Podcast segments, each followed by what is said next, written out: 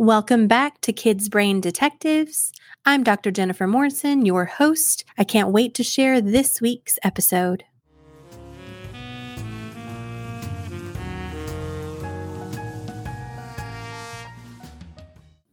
Welcome back, everyone. This is Dr. Morrison and Dr. Caldwell. The topic for today is one that I don't have a whole lot of information on. So, this is where Dr. Caldwell is going to school me a little bit. We're going to be talking about parenting with love languages. Now, I thought this was a couples thing. Is it? So originally, yes. So this is this is a book called The Five Love Languages. It was written in 90, 1992 by Gary Chapman, and yes, it was it originated as a book to help romantic partners basically give and show love in consistent ways. But it has since been adapted into uh, many other versions, and one of which is how to utilize these strategies with kids. And so that's what we're going to be talking about today. So, those of you who may be familiar with the original version, the ideas or points are the same, but we're going to be talking about how you apply those with your kids. So, what is a love language? So, based on this book, there are five different ways that we give and receive love. And I'll give you the examples of these to kind of help highlight this point. So, the first one is words of affirmation. So, when you hear that term, what do you think?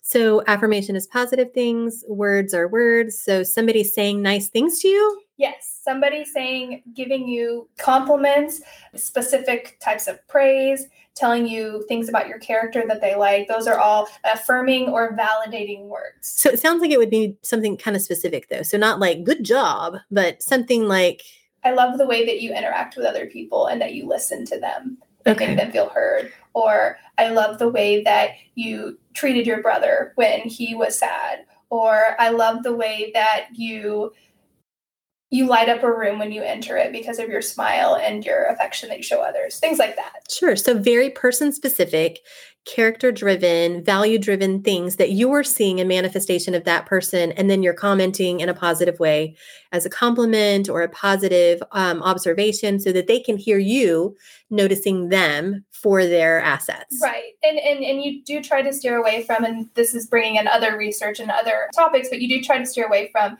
like you're so smart or things that are very You are so uh, pretty. You're so yes, things like that. You want it to be you can make it situation specific like great job. I know you worked so hard on that project. I loved seeing your perseverance, things like that or more like I mentioned earlier kind of character traits.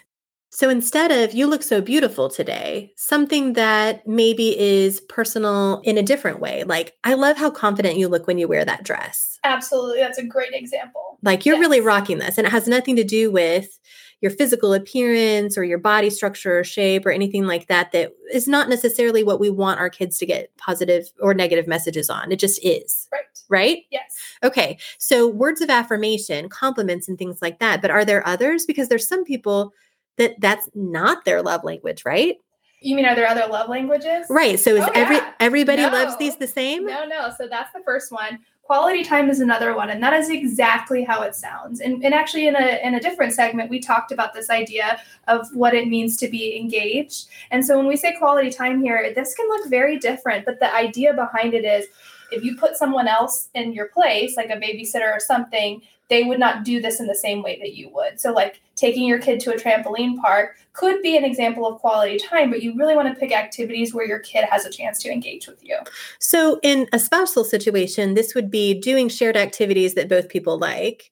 For a kid version, though, this But is going to be interrupt you. Not necessarily shared activities that both people like. If you're trying to show somebody a love language, it would be doing a Ah. shared activity that maybe maybe your spouse likes okay. to show them. So this could be something that you're just tolerating, yes, that you are making sure that that person gets some time doing this thing with you because they really like it. yes, So, in a kid parent situation, this may mean not doing something that you really love. It may mean, usually it's going to be doing something that you don't really love. And I'll just be honest, I don't love to color.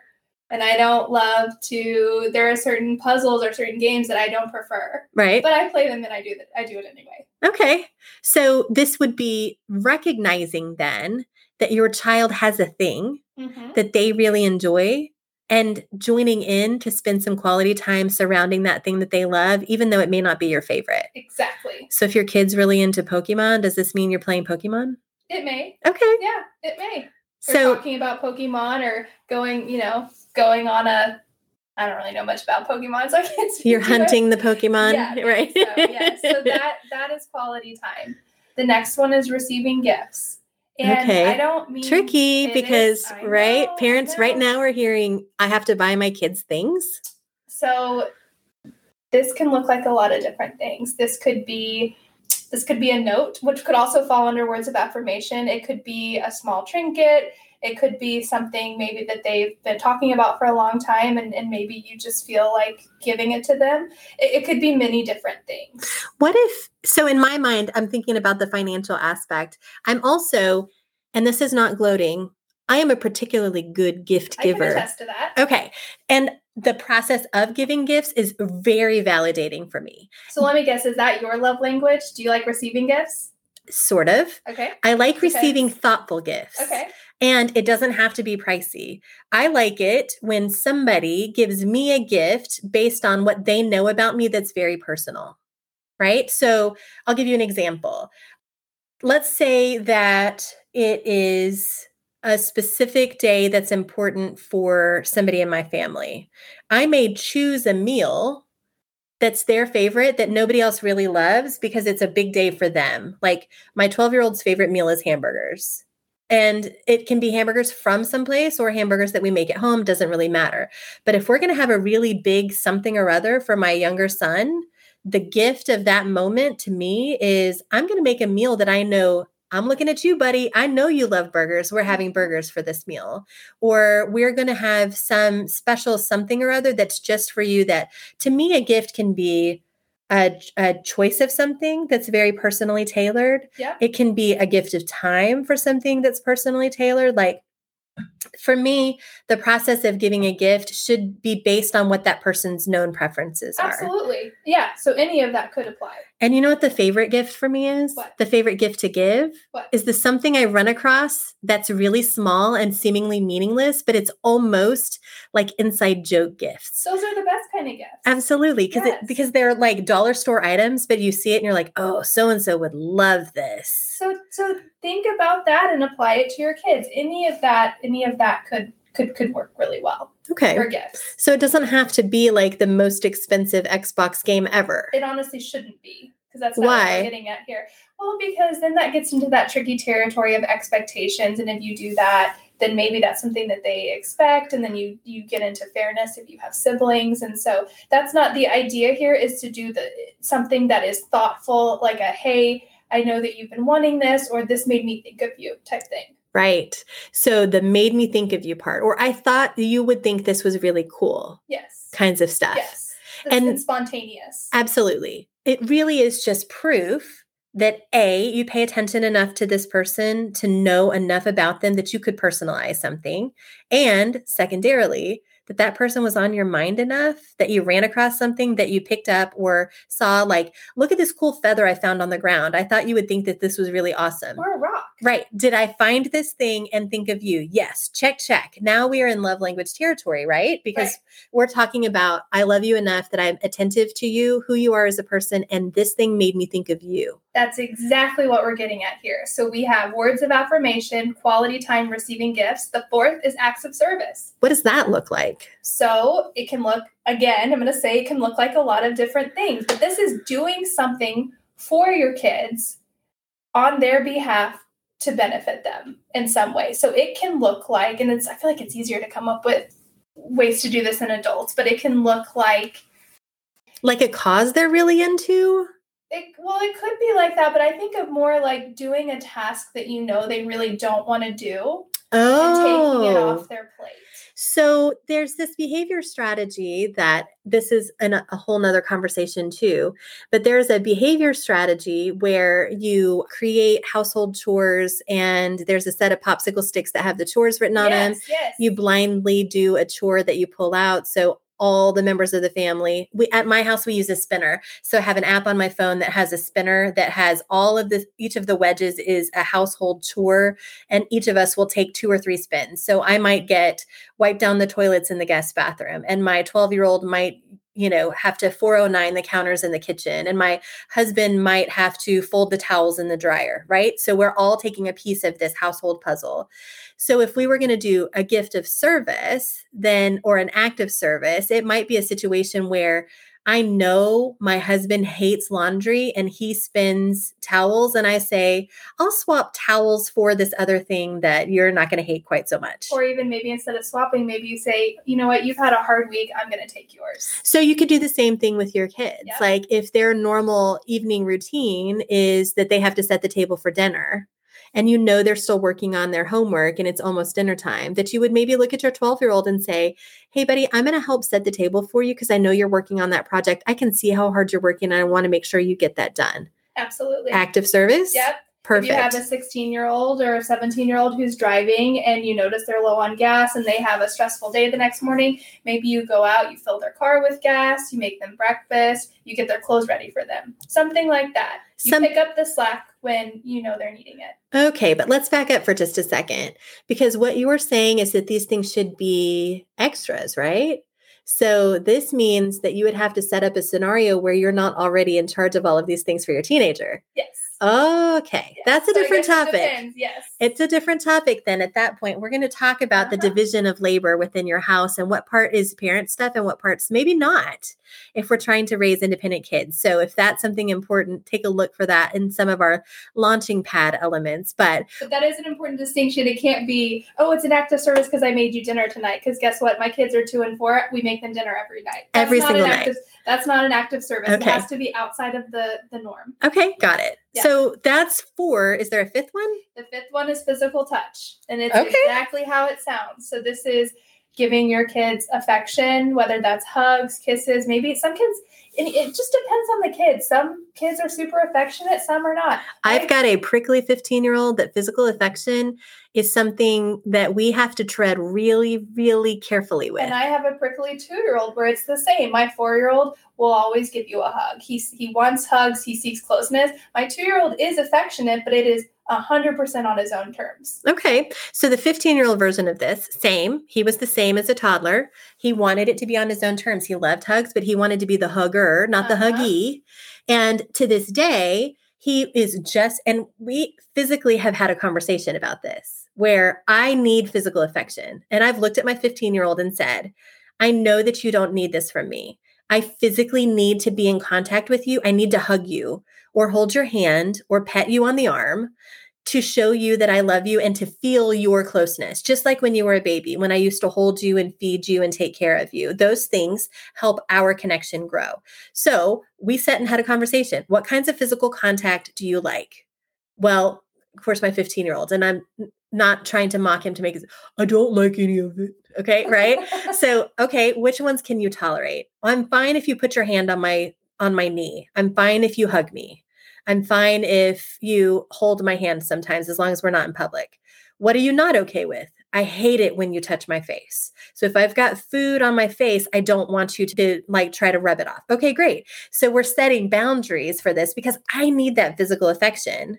Well, and that is that is actually our next point, Dr. Morrison. Fantastic. So a really, I guess, a part we hadn't gotten to yet with the love, love languages is that how we we all have our own love languages and you can probably look at this list and prioritize which ones you, yours are. Is there a better way than that? There's there are there are quizzes. Yes, oh so nice the, which maybe if we have show notes. We're gonna do it. Okay uh, quizzes. Look at the bottom. There's quizzes. If we just inserted them like at least intended to. So they're going to be there. Look down below. Yeah so you can take one for yourself. They also have a child version. You can have your child take this. And the really really important thing here is we gravitate towards giving love in the way that we like to receive it. So if your love language, for instance, and I don't know that this is actually yours, but if yours is gifts, what are you going to do a lot to other people to show love? Give gifts. Right. what if your 15 year old's love language isn't gifts? It's totally not gifts. Okay, well, in the great the example with physical touch, that is your love language, and so that's probably how you show him love. That's not his, and so there is a it's a dance or it's a balance here but it's helpful for us to know what our own love languages are to also know what our children's are and then to meet somewhere in the middle to make sure that you know even if i don't love physical touch that i am i am hugging my kids or even if i don't you know so much care about acts of service that if I know that that is my child's, that I am doing that for him or her. Maybe this is a sassy question, but is it untoward to tell someone what your love language is so that they can please you? Is that a bad thing? Like if I said, acts of service, they're my thing. So if you come to the trunk and help me with the groceries and I don't need to ask you, that feels like so much love from you. Is I that they use I, so yes, I, I agree with that, but I think you set this up as almost like a family meeting of, you know, I, I think a lot of families do something where they talk about you know values or some people have like a you know every month they sit down and they talk about what's going well within the family what's not or a game night or things like that. So you could set this up as like a family meeting of hey we've we've been introduced to these concepts and we want to try them out at home and see how they work. And so everybody does the quiz and you kind of make it a game. Like well, let's let's figure out you could even do it where like okay i'm going to guess what yours is and then you're going to take this quiz and we're going to see right. Um, and you figure out what everyone's is and then you you don't try to control it so much from there. So you don't you don't say to your kid you know this is mine and then wait for them to do something but you just have everybody but if you have I love you, oldest child of mine. If you have a clueless child who's not going to necessarily pick up the subtleties of your love language without some explicit cues, then I think you give the explicit right? cues. To say, you know what, this is your version of showing me love. And, well, and I think you did that with the physical touch. I think okay. that's exactly what you did. And he's and he and I have set some real clear boundaries, and he's fine with that. Mm-hmm. And and it works out really well because I'm getting my needs met, but I'm not stomping on his needs at the same time, right? It's a right. real balanced approach. But I think this tool, while you know the research behind it, I'm not exactly sure, but I think it can be a really powerful tool because we may be showing our kids love in ways that they don't receive it best. For example, you know, if you're if my gift is is if my love language is gifts and I'm giving my kids lots of gifts, but really what my child wants is words of affirmation, this allows me to see, wow, how much am I really doing that? Maybe right. not as much as I should. So you may be thinking you're doing all of the right things to support your child, but you're sending it if if this is truly languages, it's almost like your kid needs love languages in English, but you're sending Mandarin love, exactly. right? Like or some other right. It's in good, it's but... in Spanish. It's lost in translation. It's something right. your child can't benefit from the same way would if they were in the same love language and you were sharing your love with that same kind of meshed version. Exactly. And so like I said, you could do this if you have older kids. You know, you could do this as like a family meeting. Let's let's t- I'll take the quiz and let's figure it out. You could make it fun. Or if you have kids that are, you know, like my age and really too young, you can take a stab at what you think that theirs are, what their top ones are, and you just kind of trial and error it. Well, isn't that though where you were talking about people tending to use the love languages that they prefer? Mm-hmm. Wouldn't this just mean sitting back and watching a little bit and seeing Absolutely. how your kids are showing affection to you? Like, are they helpful kids? Wouldn't the two year old version of an active service be to help you clean up when you're cleaning up? Yes. Okay. you do the chores or right. Yeah, like my two year old likes to. Um, it's actually it is helpful when I'm putting the wet clothes from the wash into the dryer. He loves to stand there and, and have me hand him all the wet clothes and he puts them in the dryer. Perfect. It saves me from bending down 30 times. I love it. and it's also teaching him to be able to do laundry as an adult. So That's true. bonus, right? Yes. yes. Okay. So sit back, watch, observe, put these things into practice, and then see what happens. Wonderful. I'm going to try out some love languages. Thanks for your talk, Dr. Caldwell. Absolutely. Until next time.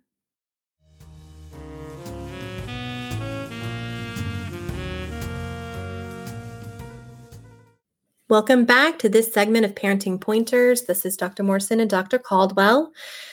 This one, we couldn't come up with a great title because it could have gone a couple of different directions. But really, what I think we're going to go with is from a parenting standpoint, what we want you to do is to try to take the opportunity to use some authentic enthusiasm.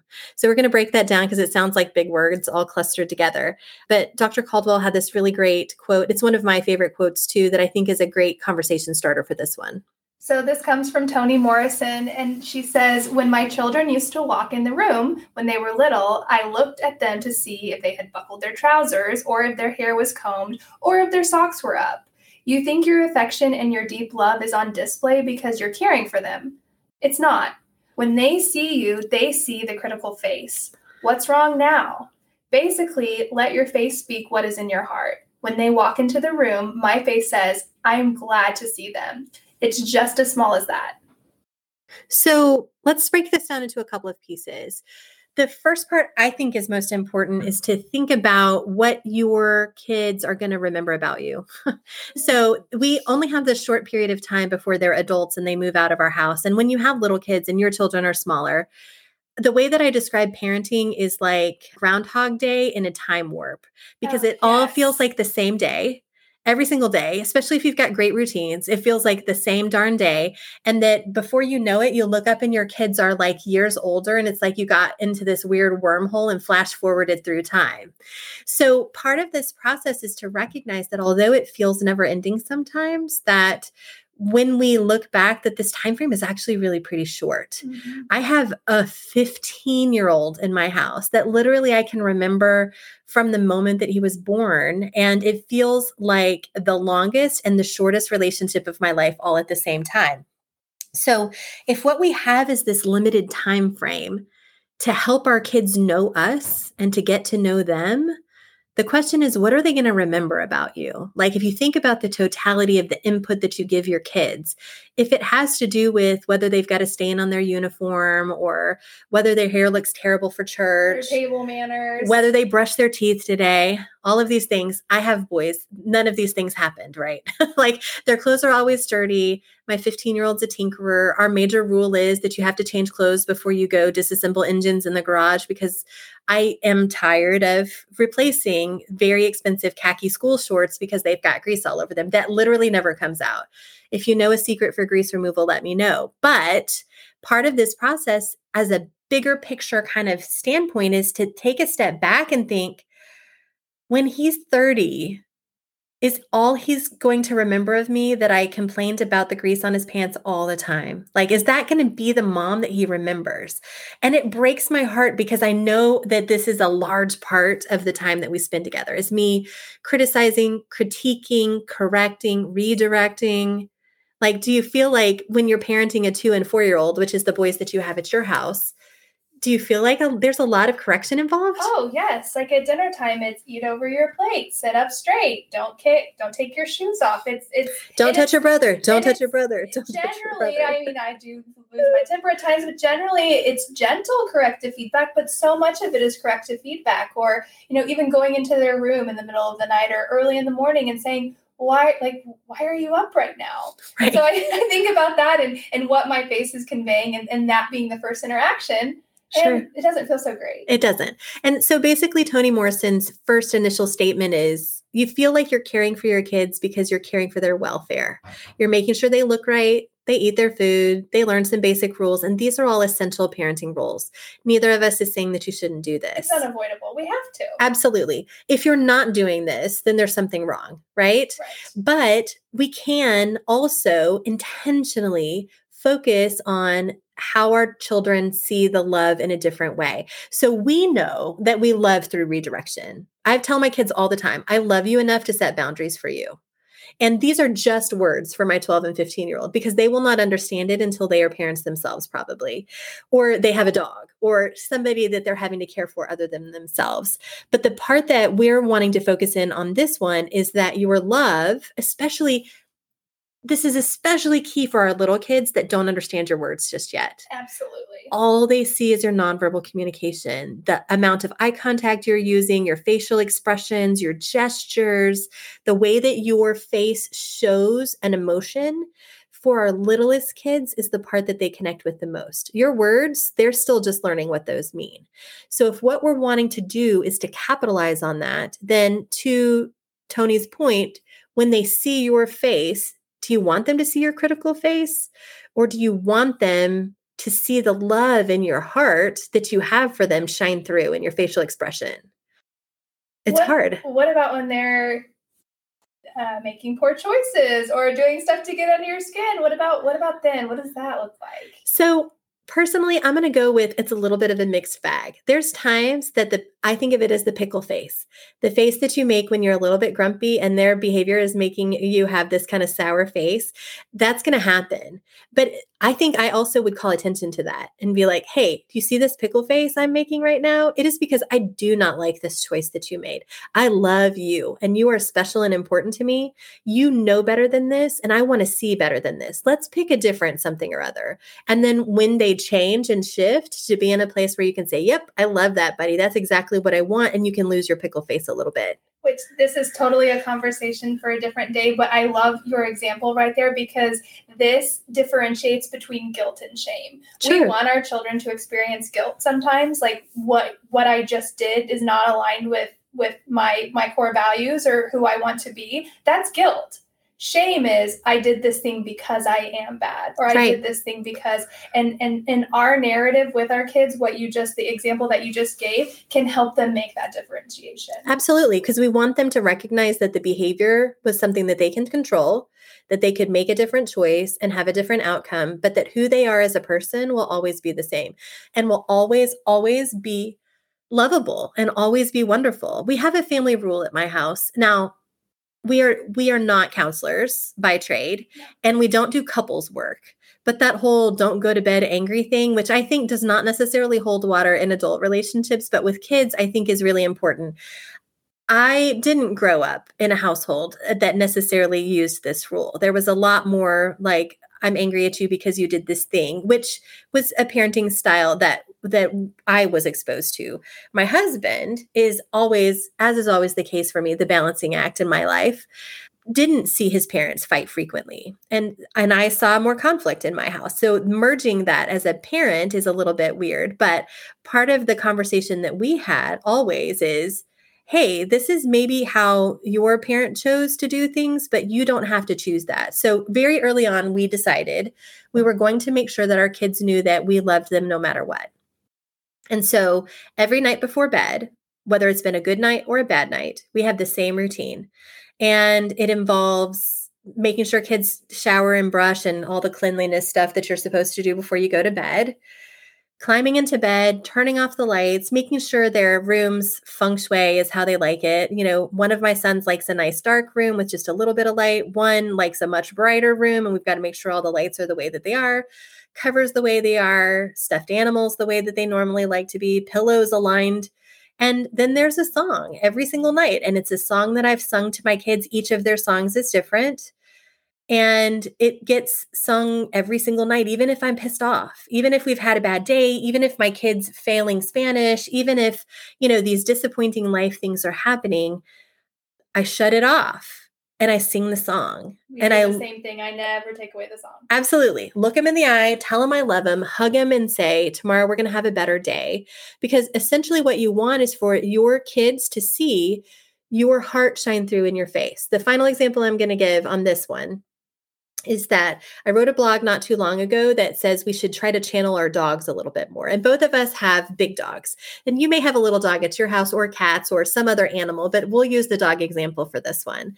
The way that I keep myself in check when it comes to the pickle face that I carry around, like you can call it a resting whatever face, but I try to make sure that it's not the critical face all the time by remembering how much affection that I have for the big red dog that lives in my house. I have a fox red lab, which means that he's half chocolate lab, half yellow lab, slightly reddish, very enthusiastic, always enthusiastic. So every time I come in the house, it's like he's seeing me for the first time, go out to check the mail, literally gone for 30 seconds, come back in the house. Oh my gosh, you're back.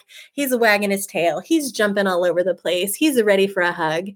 I try to channel my dog as much as I can when I see my kids. So even if I got a call from the principal, right? This happens on occasion.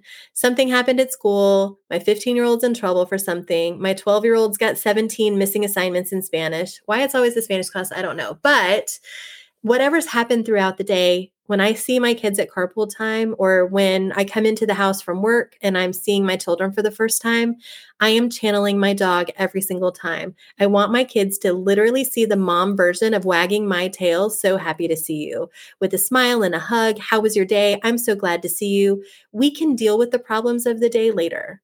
In those first few moments, I want my kids to remember when I saw them that my love for them shine through in my body language, my gestures, my facial expressions. What does this look like at your house? Because I'm sure not everybody wants to channel their dog every single time they think about how they want their children to perceive them. How do you think about it? I, I think about it in a very similar way. I love the dog example, but I think it is the, you know, at times you do have to do the the redirection, you do lose your temper, but I try to make it a very quick switch back to I always love you. I love you no matter what. And let's move on. Either let's try that again if we need to, or let's move on and let's let's have a good rest of the day. And then at, at night it's the same thing. We we do the same bedtime routine. It looks the same no matter what their behavior was that day. And now every kid is different, but I do find that I sometimes get this back. I, they they reciprocate the feeling and the emotion. I can't tell you how good that feels. Sure. For to be the one who's having a bad day and get that hug of, you know, mommy, I love you so much so yeah, I think I think that if our intentions are that, then we may not get it right every time, but that they will they will see that. Sure. Well, and I think that's also, again, I think we're segueing into other topics at some point. But if we lead our interactions with our kids with criticism, guess what they're going to lead with in their interactions with us? Criticism. Absolutely. Yep. I want my kids, just like they did when they were two and four, like yours, to act like it's the most awesome thing in the world when I come into the room. Now, I have a 12 and 15 year old, so I don't get quite the authentic enthusiasm that I did when they were younger.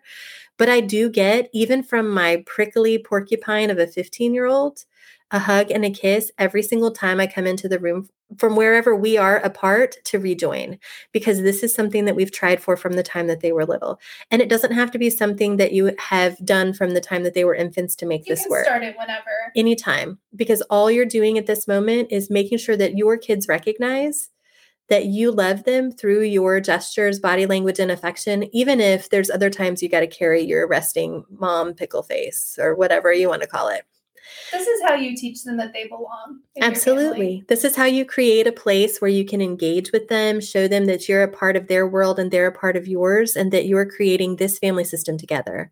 It's not something that you solely carry the responsibility for. And showing them through your modeling how affection looks means that they're going to show you back in the way that that you show them. So, be affectionate the way you want your 15 year old to be affectionate at some future version of you if you have littler kids. Channel your inner dog. That's right. Wag your tail, sister. You've got this. This week, try to show your kids and every week a lot of authentic enthusiasm when you see them because they need to see your heart show up in your face, in your hugs, in your kisses, in the tone of voice, and the smile on your face. We'll talk with you soon.